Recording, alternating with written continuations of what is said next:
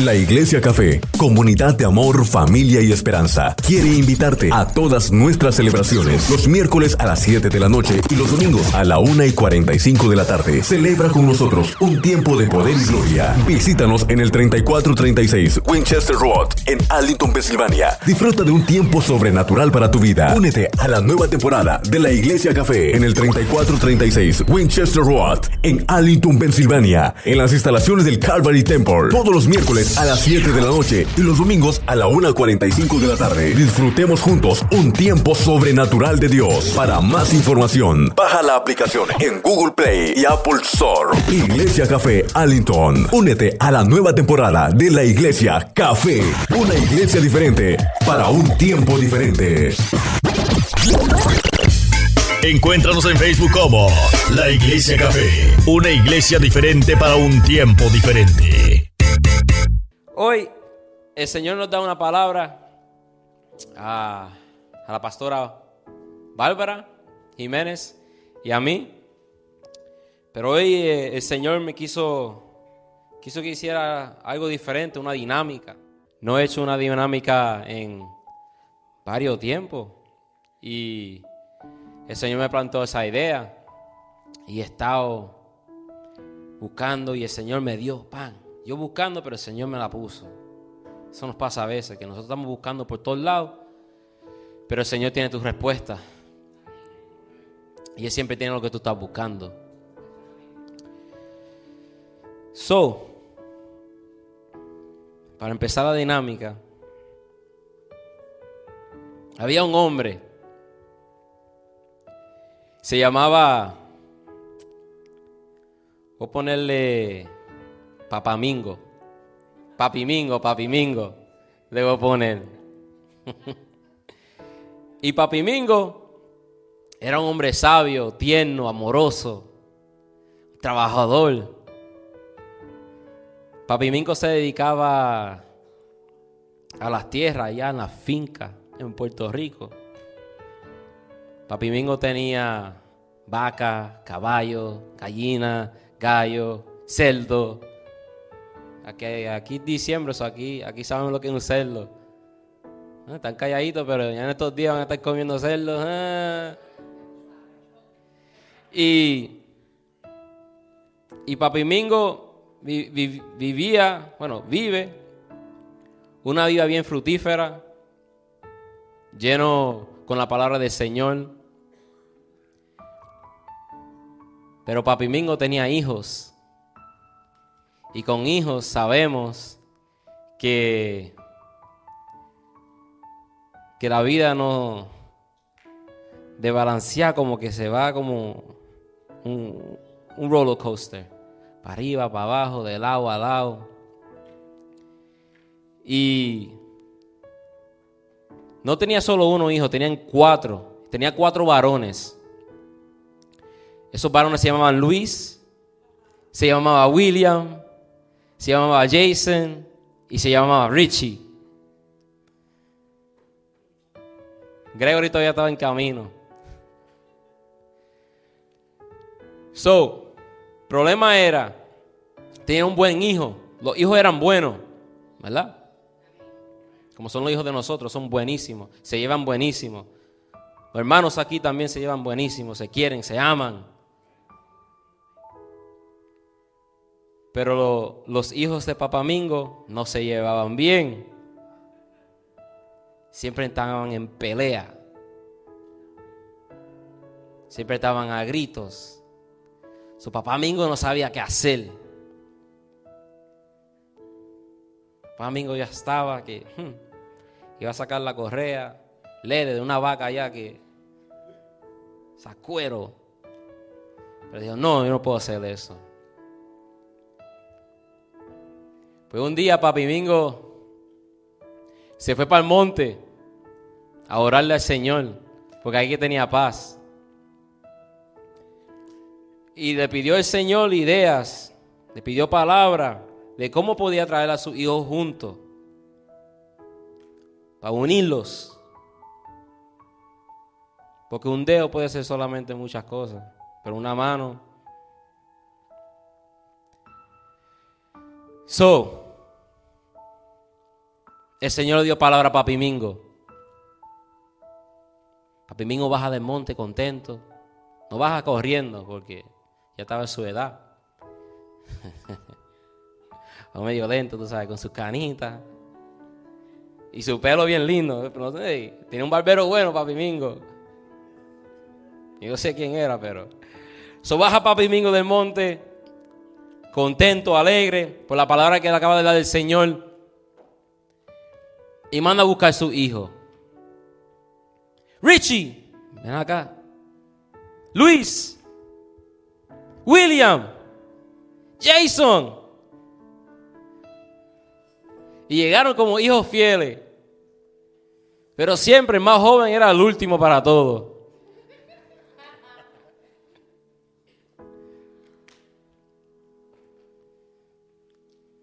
Bueno, ahora mismo se ven, tú los ves a ellos, cada cual es diferente.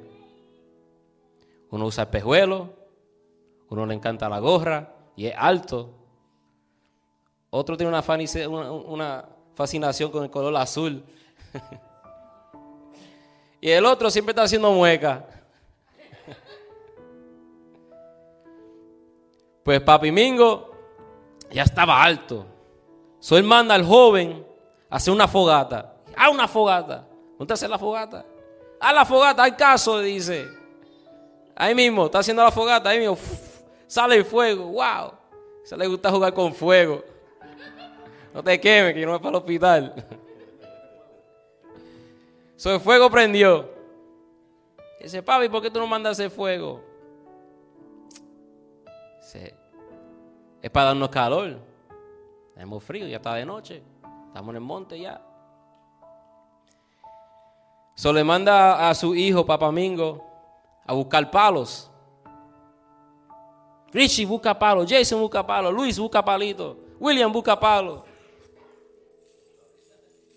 Están buscando palos por todo el monte. Y como siempre, más chiquito, ¿pero por qué están buscando palos? Al caso, hijo, al caso, dice. So llegan para atrás, tienen los palos. ¡Wow!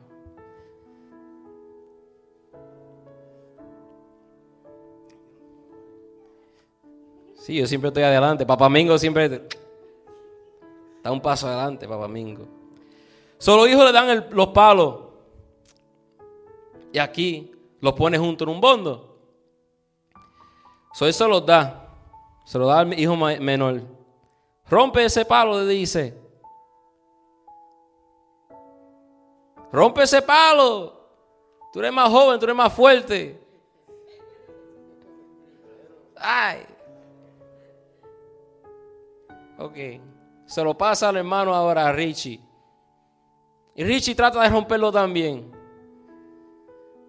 A Richie, muchachos, se le sale el aire a Richie, espérate. ah, ahora es más alto, ahora es. Aquí que papá cree que, que Luis lo va a romper. Ahí viene Rambo. Nada. Y este, este, este juega con, con, piedra, rompe piedra. Vamos a ver si rompe ese. Ah, María.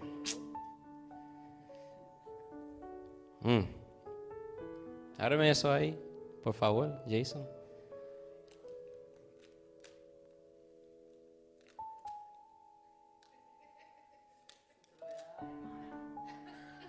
Cuéntalo ahí. Cuéntalo ahí. So viene Papá Mingo. Coge un palo. Él dijo que lo rompiera. Es más joven inteligente. Todos son inteligentes, pero no trabajaron en equipo para romper esos palos. Papá Mingo viene y hace esto. Lo partió. Él no dijo cómo partir los palos, él le dio el bondo para que los rompieran. Ellos juntos no se unieron y no pensaron, mira, vamos a romperlo uno por uno y vamos a tirarlo a la fogata. ¡Fuego! Hey, suave, ¿sabes? No lo rompa todo. So ahora, Ponme la gomita para atrás junta, por favor.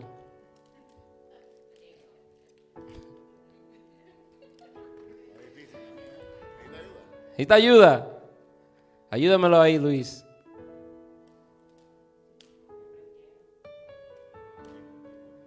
Están preparando para hacer los pelos a las nenas.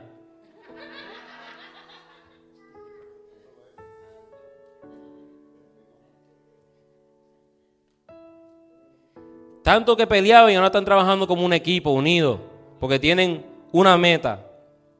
Ahí los ven trabajando juntos. Cosa preciosa verlo.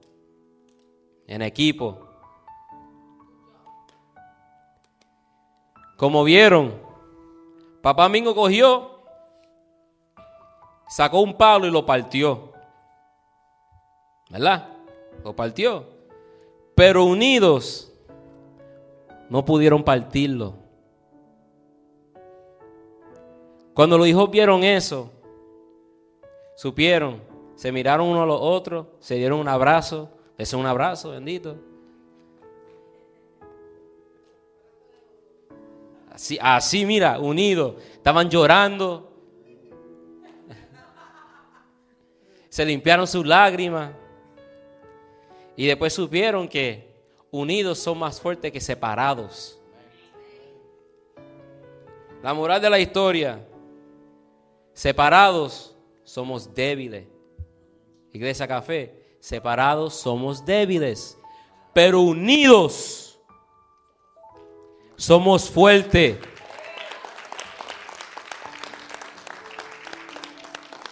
Gracias, hermano. Pueden sentarse. Y con eso dicho, la prédica se titula hoy, Unidos en Cristo. Y con ustedes la pastora Bárbara Jiménez. Amén.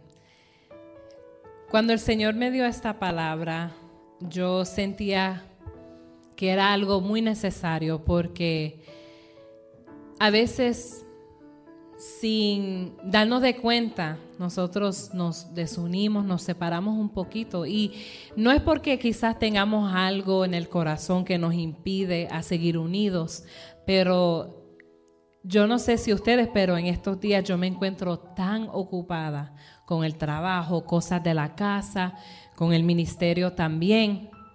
Y a veces esas cosas impiden que la unidad siga.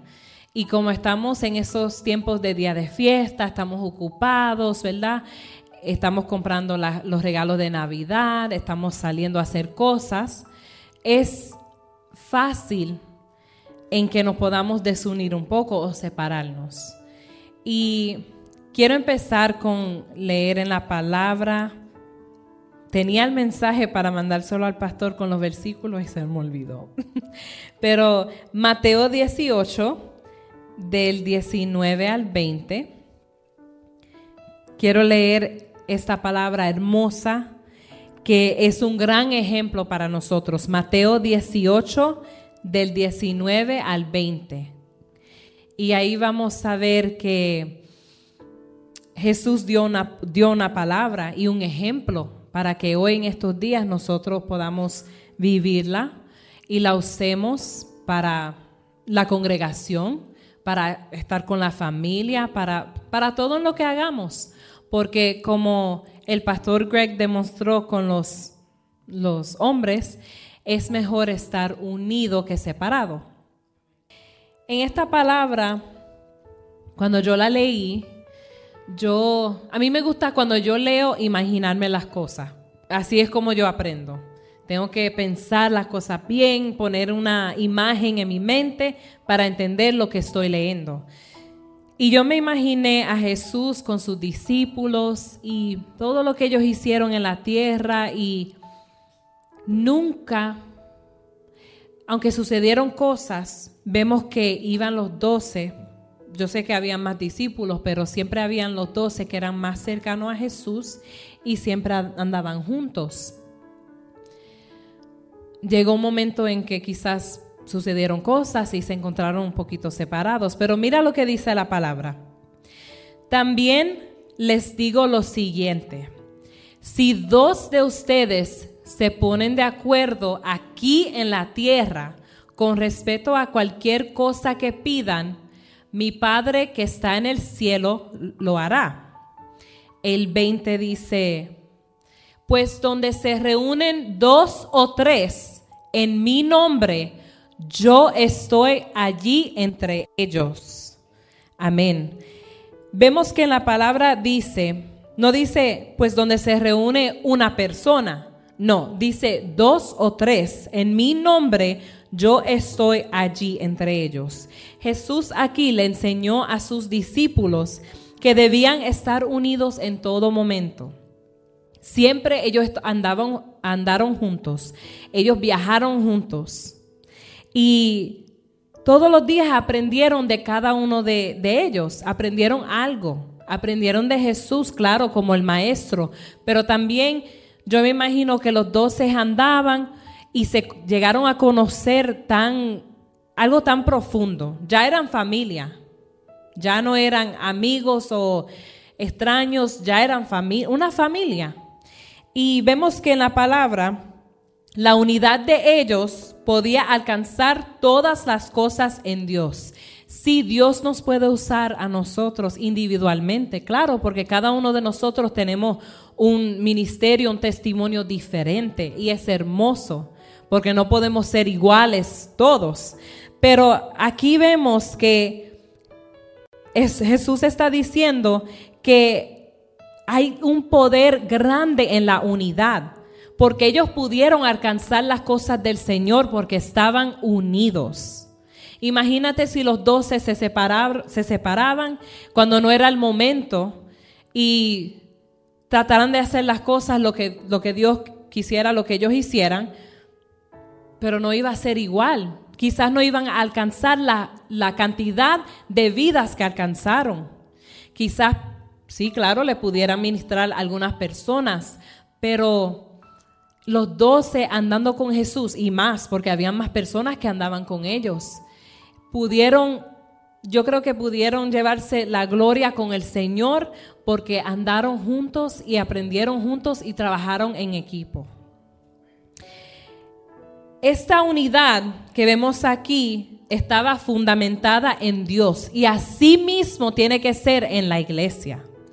Porque a veces vemos unidad, pero en cierta persona, en un grupo o en ciertos grupos. Pero lo importante es que tenemos que hacer todo lo, todo lo que vayamos a hacer tiene que estar basado en Dios, primeramente, sobre todo. Ya cuando tú pones a Dios entre medio de las cosas que vas a hacer, todo te va a salir mejor, mejor de, lo que te imaginara. Y entonces, sí, claro, Dios puede bendecir a una persona y le puede brindar muchas cosas, mucha bendición, porque así es nuestro Dios un Dios de amor, un Dios de gracia, un Dios que le gusta dar. Pero cuando hay dos o tres, como dice la palabra, el poder de Dios se manifiesta de una forma especial. Cuando ustedes tienen su intimidad, su momento con Dios, you and God one on one, tú y Dios, uno y uno, tú ves lo poderoso que es. Yo no sé ustedes, pero yo siento una paz hermosa. Yo siento algo que yo andaba buscando en toda mi vida. En mi juventud yo andaba buscando una paz que no encontraba. No, la encontré en amigas, en amigos, no lo encontré saliendo y en las discotecas, en las fiestas, no. Lo encontré cuando conseguí a Dios. Bueno, cuando Él vino a donde mí y yo lo acepté.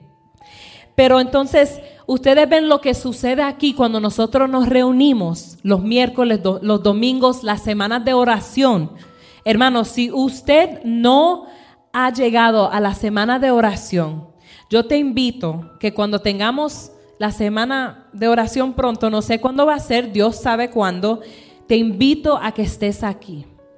Porque le voy a decir algo, a mí se me hacía difícil llegar. Yo estando sirviendo en la iglesia como adoradora, se me hacía difícil venir a la semana de oración.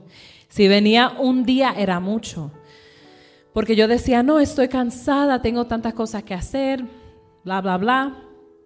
Pero entonces aprendí que era algo necesario. Y cuando lo llegué a entender y lo hice, yo he visto cosas, he sentido cosas impresionantes que solo lo hace Dios. ¿Pero por qué? porque hubieron dos o tres o más.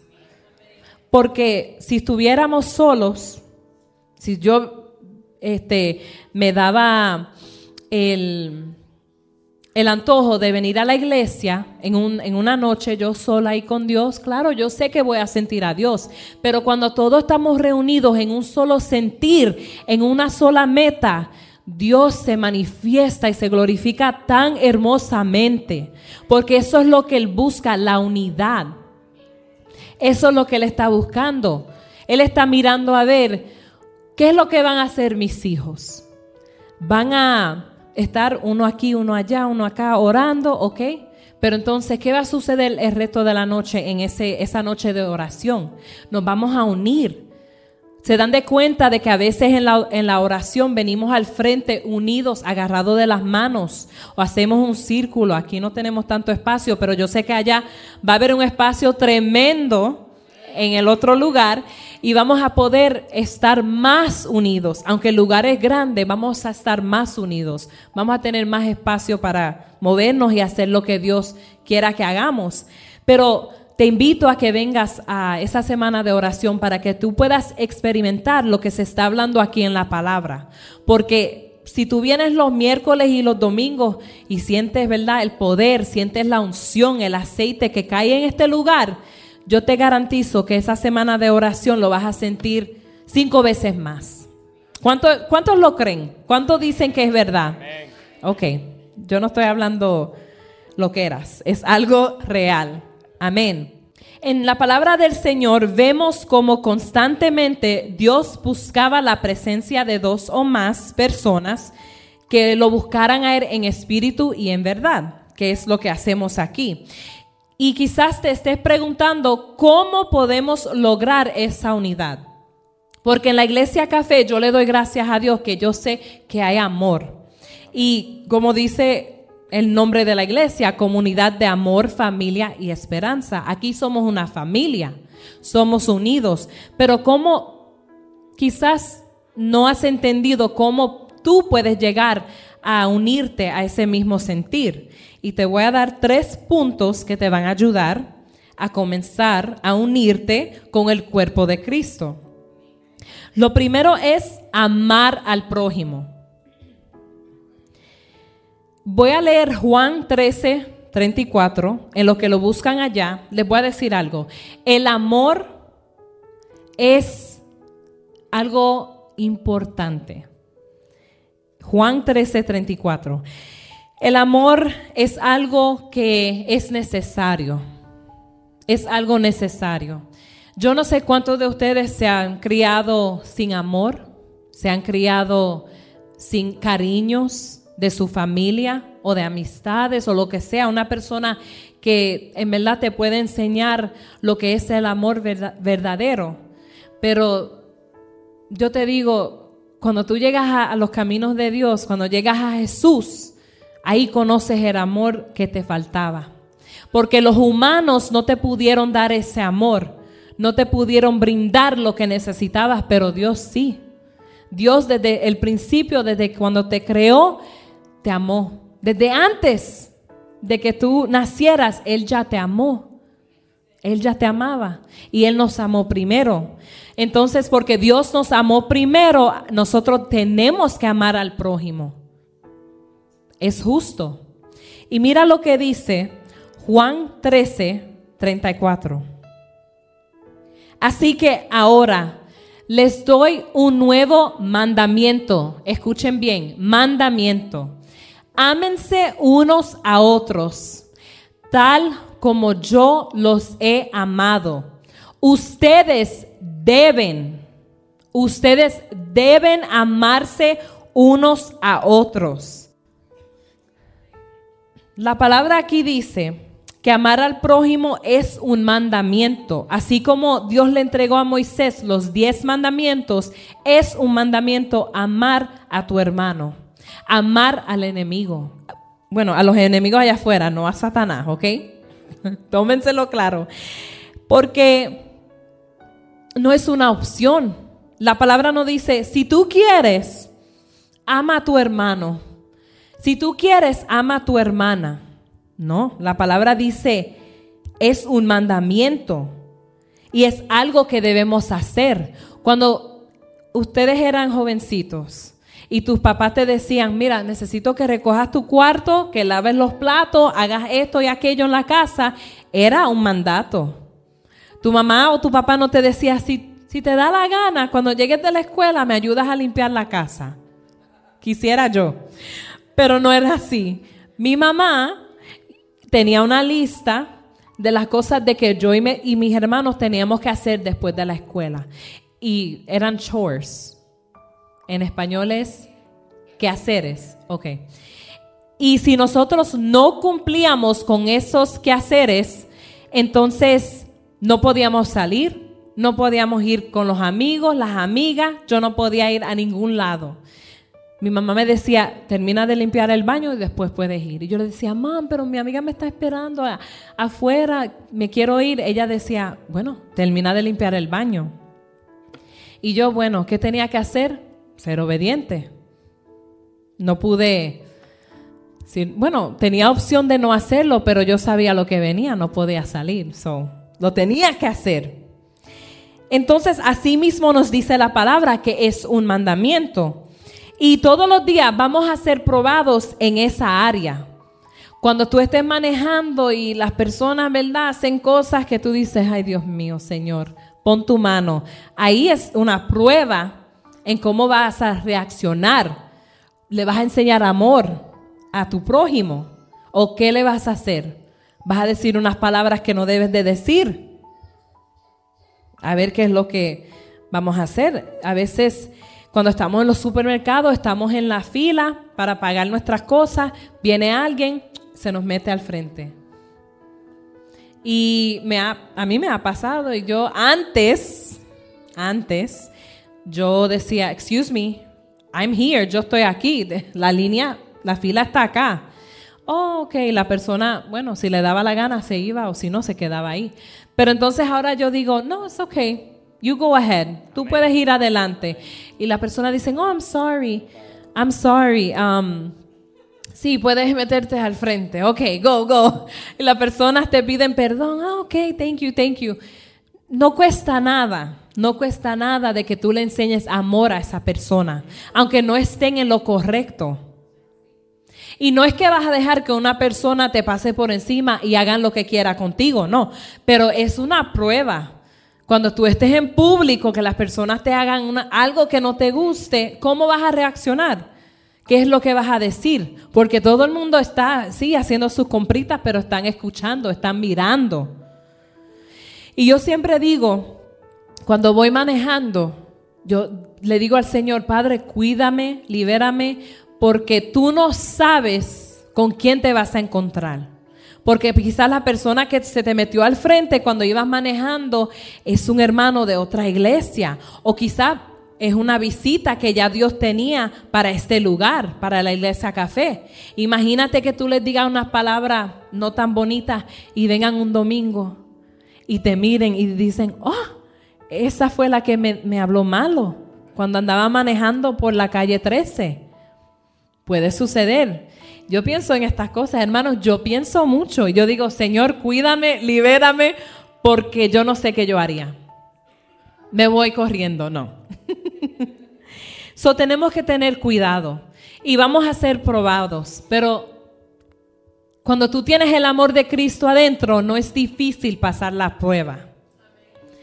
Cuando tú tienes el amor de Cristo adentro, es fácil demostrar el amor hacia las otras personas. Y algo que yo aprendí, cuando yo trabajaba en la oficina del doctor que quiero mucho, porque trabajé con él ocho años, y él, un hombre muy sabio, muy sabio, y me decía, nos decía a nosotras, porque nosotras nos incomodábamos cuando llegaba una persona con mala actitud, nos decían, nosotros con mucho amor les pedíamos la tarjeta de seguro para chequear todo, para verificar si todo está activo. Una vez vino un hombre y me dijo, here, figure it out. Me dijo, toma, averígualo tú. Y yo tuve que respirar profundo, tuve que cerrar los ojos, cerrar la ventana, ponerme a orar en la esquina, porque no podía reaccionar, estaba en mi trabajo. Pero el doctor siempre nos enseñó cuando una persona viene con una actitud mala, viene muy enojado, muy feo, ¿verdad? Sí, actúan feo. Ellos te están diciendo lo que está pasando en su vida personal.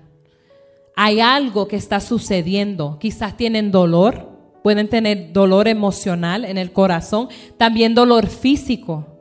O quizás están pasando un mal rato en su hogar. Maybe están pasando por un divorcio. Maybe perdieron un familiar. Quizás perdieron el trabajo. en la manera en que las personas actuaban, te decía mucho. So, él siempre nos decía, trátenlos con amor y paciencia porque tú no sabes lo que está sucediendo en su vida personal. Y esa enseñanza yo, yo me la llevo a donde quiera que vaya porque es cierto. No, no sé si le ha pasado a ustedes o yo soy la única que cuando tengo un día muy pesado, a veces ni quiero que me miren en la casa, ¿verdad? Y puede ser que yo reaccione de una manera, pero lo que no saben es lo, que yo ha pasado en el trabajo, quizás ocurrió algo, ¿me entienden? Eso es lo mismo con nuestro prójimo. Hay personas allá afuera que no conocen a Jesús, que no saben lo que es el, el amor. No saben, si no lo han recibido, ¿cómo lo van a dar? Entonces es el trabajo de nosotros para alcanzarlos a ellos y enseñarles el verdadero amor de Cristo, para que ellos puedan, ellos puedan decir, wow, esa persona me brindó cariño, me enseñó algo diferente, una sonrisa. Y van a parar y van a pensar. Y tú no sabes si con tus acciones ellos van a cambiar su forma de ser. Es fácil cuando nosotros estamos en la iglesia y le enseñamos el amor a nuestro hermano, porque yo amo a cada uno de ustedes. Pero entonces allá afuera, es difícil, ¿verdad? Porque no conocemos a esas personas. Pero así como nos tratamos aquí, tenemos que tratar a las personas allá afuera. Porque nosotros somos un testimonio para ellos. Y como yo les dije, tú no sabes con tu testimonio cómo vas a alcanzar a esas personas. Es nuestro deber. Ese es uno de los grandes trabajos que el Señor quiere que hagamos, que alcancemos las almas perdidas. Las ventajas de tener compañía. Si me pueden buscar Eclesiastes, Eclesiastes 4, un hombre bello. Si tienen algún varón o un hijo, pónganle ese nombre. 4, 7. Las ventajas de de tener compañía. Y antes de leer esa palabra, ¿Cómo cada uno se siente cuando tiene una pareja al lado? Luis, ¿cómo tú te sientes cuando tú estás solo y, extrañas a tu bella esposa, tu bella querida? Sientes triste, la extraña, solo. William. No, tú andas con Cristo, pero tú andas con tu hija, pero cuando tú extrañas a tu esposa, Tú extrañas a tu esposa porque se quedó en tu casa. En el nombre de Jesús va a llegar. Estará aquí todos los miércoles, todos los domingos, todo evento, toda plática. Amén. Pero el hombre se siente que quiero mi amada aquí. Ya está aquí. Richie, ¿cómo tú te sientes cuando estás en el trabajo, trabajando, guiando esos troces, para arriba, para abajo? I can't wait to get home. He I can't wait to get home. I miss my beautiful wife. Said, I love you. Richie, dale, que te estoy tirando puntos aquí, dale. Ahí, amén. Ay, Richie, que mañana yo voy para allá, yo creo que cocinen. Uno se siente alegre cuando uno está al lado de su pareja, cuando uno anda unido. Cuando yo estoy en casa y y Gabriel se va a veces para algún evento con el tío que, lo tiene bien anoneado, se lo lleva para David Buster, para Five Guys, eh, para todos sitios se lo lleva. Pero a veces Jonah no va, A veces se queda en casa Jonah. Ya han cogido costumbre de llevárselo. Ya puede, se pueden llevar. A veces no pueden llevarlo para el cine porque todavía no se queda muy quieto para algunas películas. Pero cuando Jonah se queda en casa, dice, I miss my brother Gabriel. Él se sienta. I miss him, dice. Y cuando llega, oh Gabriel, va corriendo donde él y le da un abrazo. Eso alegra a uno. Porque eso es la compañía que ellos tienen. Se tienen uno a, uno mismo, uno a sí mismo. Yo cuando llego de casa, del trabajo y veo a mi esposa, yo voy corriendo donde ella. En bien slow motion, pero yo hago. Yo abriendo mis brazos así.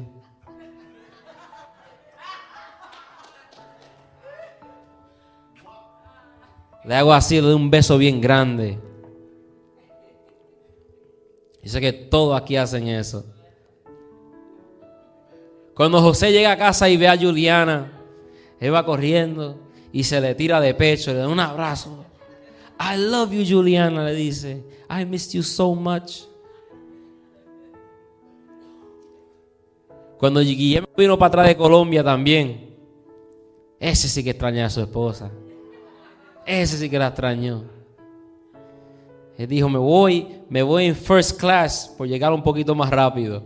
Eso creía, pero yo en la misma avión, tú sabes.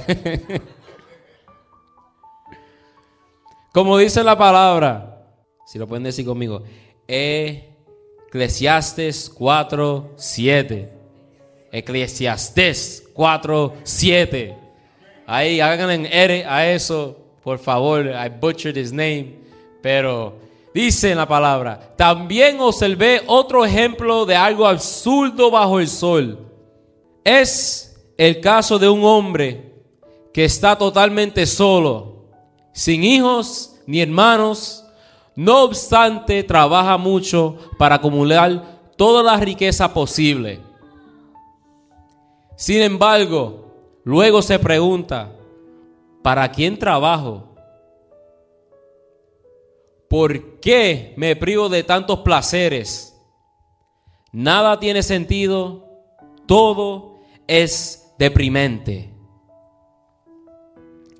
Y eso, cuando yo leí esa palabra, me llevó para atrás para el 2009. Me hizo así, me cogió así, me hizo Me puso así mismo el 2009. 2009, 2010. Yo pesaba, yo creo que 110 libras que Bárbara podía coger su mano y hay una foto. Algún día Bárbara se la enseñará. Bárbara cogía sus dedos así y podía coger el brazo mío y ponía sus dedos juntos. Así de flaco yo estaba. Ahora no puedo hacerlo, ahora yo estoy. Yo como bueno ahora, yo como arroz de bichuela. Así mismo, dale un zoom, dale un zoom ahí, dale un close-up ahí, que aquí hay mollero, aquí hay carne. Este poder del Espíritu Santo aquí, gracias a Dios. So, en el 2009, 2010, yo vivía solo en un apartamento. Tenía un matre en el piso. Estaba deprimido. Estaba triste. Y estaba solo. Mi papá vivía en Connecticut mi hermano vivía en Connecticut, mi, mi, tío estaba preso. La única persona que yo tenía era Dios y a Bárbara. Porque para esos tiempos yo no le hablaba a mi suegro. Yo no sabía lo que era la palabra suegro. No sabía lo que era la palabra cuñado. Ni familia en sí. Era más que Bárbara. Y tampoco tenía esa relación con el Señor. So, aún me sentía más solo, pero era por culpa mía. Y cuando Bárbara venía, venía para casa, o yo salía con Bárbara, para ese tiempo yo no tenía carro tampoco. Cogíamos la agua pública. Nosotros cogíamos la lancha para todos lados. Hoy en día muchas mujeres no hacen eso. Si tú no tienes un carro del año, ni te mira. Bárbara veía eso y más en mí. Amén. Bárbara sabía tener una cama en el piso. Pero yo trabajaba yo luchaba solo. Pero cuando Bárbara llegaba, me sentía contento y alegre. No estaba solo, decía yo. Pasaba tiempo con ella. Pero a la vez que se iba, ahí venía para atrás. Esa depresión, esa soledad. Venía, venía como una nube triste y se me acercaba. Y así mismo con la alegría que ella me daba, se me iba. Y me iba para atrás en esa oscuridad. Me despejaba la mente en el trabajo. Pero yo no tenía el amor del Señor. Eso era un pleito todo el tiempo conmigo. Así como yo pesaba 110 libras, eso era una furia terrible. Terrible yo era, terrible. No era el amoroso que soy hoy. El que se me ponía en camino, se midía 7'2, yo lo veía que era chiquito. Pero el Señor arregló eso en mí rápido. Ahora veo mucho, los veo grandes, chiquitos, pero los veo con el amor del Señor. El Señor fue uniéndome más a la familia. Y más, mientras más me unía, más me unía, más me unía, más se me sanaba el corazón.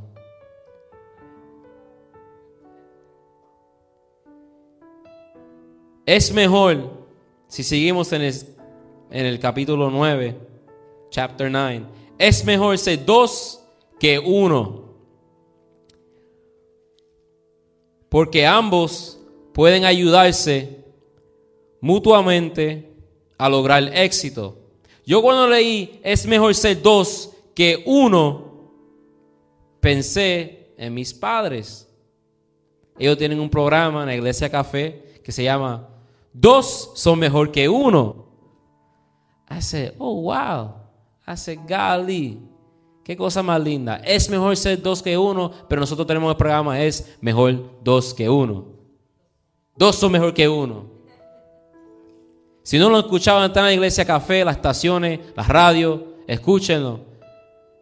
Unas palabras bellas. Ahí está el promo para ustedes. Para los que van a ver esta prédica también. Go online, Iglesia Café.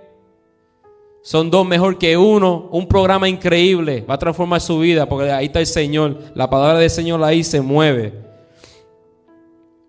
Pues dice, es mejor ser dos que uno porque ambos pueden ayudarse mutuamente a lograr el éxito. Cuando somos uno, podemos lograr el éxito.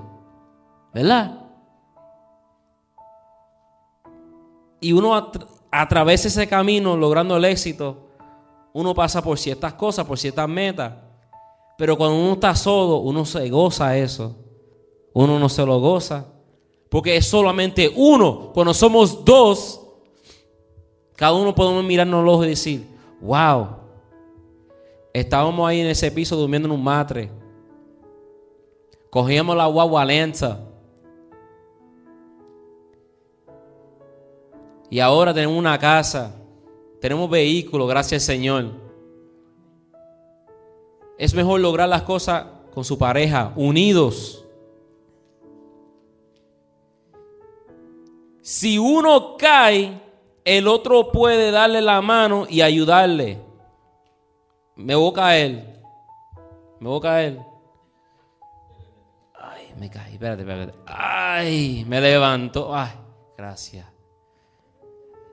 Gracias. Te quiero, mi amor. Pero el que cae está solo. Uh. Help, I've fallen and I can't get up. Si Guillermo se cae está solo, mm. Señor me lo cuida y me proteja. Pero no está solo. Él no está solo. Él tiene su amada, él tiene su familia, él tiene su nieto, él tiene una casa llena, hasta el perro lo ayuda a levantarse. Hasta el perro lo ayuda. Levántate. Ese sí que está en problema. Pero el que cae está solo, ese sí que está en problemas. Del mismo modo, si dos personas se recuestan juntas, pueden brindarse calor mutuamente. Pero, ¿cómo hace uno solo para entrar en calor? Eso está feo. Caliénteme, mi amor. Alguien que está solo puede ser atacado y vencido.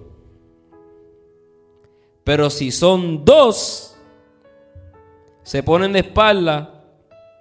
No ponemos de espalda, mi amor, de espalda, así, de espalda. Si me atacan de aquí, yo lo doy por acá. Si atacan por allá, sométele, mi amor.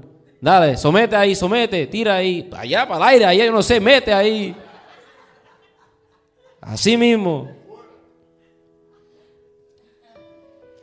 Y mejor, todavía si son tres. Porque una cuerda triple no se corta fácilmente. ¿Cuándo has visto a alguien cortando una cuerda triple como si fuera nada? Hasta en las películas, tú los ves. Una hora. Y pasan dos minutos y parece que son tres horas tratando de picar esa cuerda. En slow motion, como quiera, peor. No la pueden picar. Con eso dicho, manténganse unidos. Así tú peleas con tu mujer. Ok, olvídate. Unido. Unido se ve más bello. Unido tiene más pelo. Unido, unido brillan más. Se te ve el brillo. Cuando tú estás al lado de Aileen, se te ve el brillo, papi. Olvídate. Parece un nene de 15. Cuando estás sin Aileen, olvídate, ni quieres saber. Luis, cuando tú estás al lado de tu amada, olvídate. Parece una hoja cayéndose. Así. Pero cuando se te pone al lado, tú te pones. Parece, ah, ah, tú lo ves así caminando, con el pecho por fuera. Yo digo, oye, Luis, tranquilo, tranquilo. Y Guillermo, olvídate. Sale tirando patadas ahí, futbolista. Se le va y se le cae el balón se va todo a pique. Pero cuando está al lado de su amada, mira cómo está. Se pone colorado el hombre. Unidos se ve más bello ustedes. Yo doy gracias a Dios porque trae pareja, traen personas aquí. El Señor va a seguir trayendo su pareja. Juliana, José va a estar aquí. Jessica, esto siempre está aquí. El nombre de Jesús está aquí ahora mismo. Unido el Señor nos trae a la casa del Señor. Y debo dar el micrófono, pero me quieren quitar. No, porque después dice que yo hablo mucho. I don't know, él me ganó hoy. Me ganó. Es el Espíritu Santo. Amén. Sí, porque cuando esta prédica la preparamos, si ven aquí son dos páginas y esto es mi parte. Lo de él, él no tiene página. So, él está aprendiendo a dejar que el Espíritu Santo le dé cuando él esté aquí en el altar. Y cuesta porque uno quiere tener el control, pero tienes que dejar eso, dejar que Dios y el Espíritu Santo fluya en ti. Amén. Hablamos del primer punto que era amar al prójimo es una de las cosas que podemos hacer para, no, debemos hacer para lograr la unidad. Lo segundo se encuentra en Primera de Corintios 12, 14. Primera de Corintios 12, 14. En esta palabra vamos a aprender que tenemos que mantenernos en un solo cuerpo. La palabra dice, así es, el cuerpo consta de muchas partes diferentes, no de una sola parte. Cristo sabemos que es la, la cabeza de la iglesia y nosotros somos el cuerpo. Y sabemos que un cuerpo tiene muchos miembros. Tenemos ojos, pies, oídos, manos y muchas otras cosas. Pero imagínate si un miembro se desconecta del cuerpo, entonces va a haber un gran problema porque el cuerpo no va a funcionar bien. Imagínate que cuando tú has visto un cuerpo andando sin cabeza, sería algo horrible, algo que da miedo, ¿right? Algo que no es normal. Tenemos que usar esa palabra para aprender que nosotros tenemos que mantenernos unidos como un cuerpo. Así es la iglesia. La iglesia tiene muchas partes. Tenemos personas que son pastores, tenemos personas que son profetas, son evangelistas, son maestros. Hay personas que son líderes en ciertas áreas, en ciertos ministerios. Cada uno de nosotros tenemos una función, tenemos una parte que hacer aquí en la iglesia. Pero imagínate que no estemos en un solo cuerpo, que andemos la mano allá, el pie allá, la cabeza, bueno, Cristo es la cabeza, pero el otro brazo por acá, un ojo por ahí, no va a funcionar. Esto es lo que la palabra quiere decir, que tenemos que mantenernos unidos, todos con el mismo propósito. Porque aquí hacemos lo que Dios diga. No es lo que yo diga, no es lo que Él diga, no es lo que ustedes digan, es lo que Dios diga y lo que el Espíritu Santo nos dé en, ese, en, el día que estemos aquí. Pero si no andamos en ese cuerpo, como dice la palabra, con Cristo como la cabeza, no vamos a funcionar. Todo va a estar desordenado. Y yo no sé si ustedes saben, pero Dios no trabaja en el desorden. Porque Dios es un Dios de orden. Y Dios ordena todo hasta el tiempo. So tenemos que recordarnos que para estar unidos tenemos que estar en un mismo sentir. Y hay veces donde nosotros mismos nos desconectamos del cuerpo. Y si no estamos conectados al cuerpo, tampoco estamos conectados a la fuente de vida que es Jesús. Si una persona decide irse de la iglesia sin dirección de Dios, se desconectan del cuerpo y no se llevan a Jesús con ellos. Porque si Jesús es la cabeza y yo soy, por ejemplo, el brazo de la iglesia, Él es el pie, si yo me desconecto y decido irme, entonces, ¿qué va a suceder? Jesús se va a quedar aquí como cabeza pero entonces yo decidí desconectarme. Yo no puedo llevarme a Jesús, arrancarlo del cuerpo y llevármelo, ¿verdad? No. So, tenemos que tener mucho cuidado con eso. Porque a veces hacemos decisiones sin consultar con Dios. Sin consultar con nuestros pastores, que fueron los líderes que Dios puso en esta casa, en, en este lugar. A veces hacemos decisiones sin la dirección de ellos. Y poco a poco nos vamos desconectando, desconectando. Entonces, no, la cosa es que hay personas que se desconectan, después dicen que alguien los desconectó, que alguien los sacó. No es así, porque aquí no sucede eso. No lo digo porque soy hija de los pastores, es porque yo lo sé, lo creo. Lo, lo he sentido de que aquí brindamos el amor. No somos perfectos, jamás. Y Dios lo sabe. Pero sí tratamos de, mantener esa unidad, de cuidarla y protegerla. Porque no podemos dejar que el enemigo use a alguien, una influencia para desconectarnos. Eso es lo que él quiere. Eso es lo que él quiere. Él no quiere la unidad, él no quiere el amor, la amistad. Él no quiere que seamos hermanos en Cristo. El enemigo quiere que andemos solos, como dijo él, deprimidos. Lo tercero es que tenemos que trabajar en equipo. Ese es el último punto. Tenemos que trabajar en equipo. Cuando no sé cuántos les gustan ver deportes, a mí no, yo lo veo porque bueno, lo ponen ahí, y no entiendo lo que pasa, lo que está sucediendo, tengo que hacer 10 mil preguntas, pero algo que he aprendido de los deportes. Teamwork. Por ejemplo, la pelota, béisbol. ¿Cuántas veces ustedes han visto que en un equipo de pelota ganan la serie mundial y es solo uno que va corriendo, ¡Uh! Dame mi, mi trophy. ¿No? Yo no sé cuántos hay en un equipo de pelota, pero sé que hay muchos. Y trabajan juntos. Cada uno de ellos tienen una posición. Y tienen que mantener esa posición, aunque estén cansados, lo que sea, aunque estén sudando, aunque estén desbaratados, siguen trabajando. Así tenemos que ser nosotros. Esto aquí es un equipo.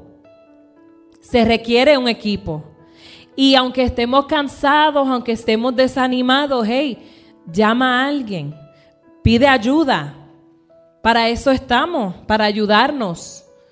Pero si no dices nada o no buscas ayuda, ¿qué va a suceder? Te vas a caer, no vas a llegar al final, a la meta. You're not to win, no vas a ganar. So tenemos que recordarnos que lo que Dios quiere hacer aquí es crecer aún más la unidad. Porque hay unidad, pero siempre puede ser mejor podemos andar más unidos siempre. Pero lo primero es con el amor, paciencia con cada uno de nosotros. Enseñarle amor. Aunque hay veces que quizás alguien te haga algo que no te gustó, entrégaselo al Señor, entrégale a Dios esos sentimientos. Y tú demuéstrale a esa persona el amor que tienes, el amor que cargas. Y, recuerden de mantenerse en, el mismo cuerpo. Porque ¿cómo vamos a funcionar sin el orden de Dios? No se puede. Yo no quiero ya desorden, yo lo viví, yo viví el desorden y ya yo no lo quiero en mi vida. So, por eso es que cuando suceden cosas, yo paso lo que paso, proceso, Tú nunca me vas a ver a mí que me voy a quedar en mi casa. Hoy yo no quería venir a predicar. Físicamente me sentía mal, no sé por qué. Bueno, sé por qué, porque Dios me ha dado sabiduría. Son ataques espirituales. Tenía un dolor de cabeza que ni podía casi abrir los ojos. Estoy cansada con el trabajo, estamos bien ocupados hay muchas cosas que hacer en la casa. Yo, ni le doy mente a eso. Me quería quedar en mi casa, pero no. Yo dije, yo tengo una asignación que hacer aquí en este lugar hoy. Yo tengo algo que hacer y si no lo hago y no soy obediente, entonces, ¿qué hago? Me desconecto del cuerpo.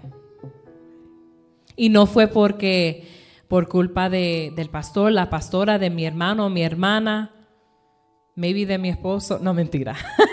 y no fue culpa de él, fue mi decisión si yo me, me quedaba en mi casa. ¿Y qué iba a suceder?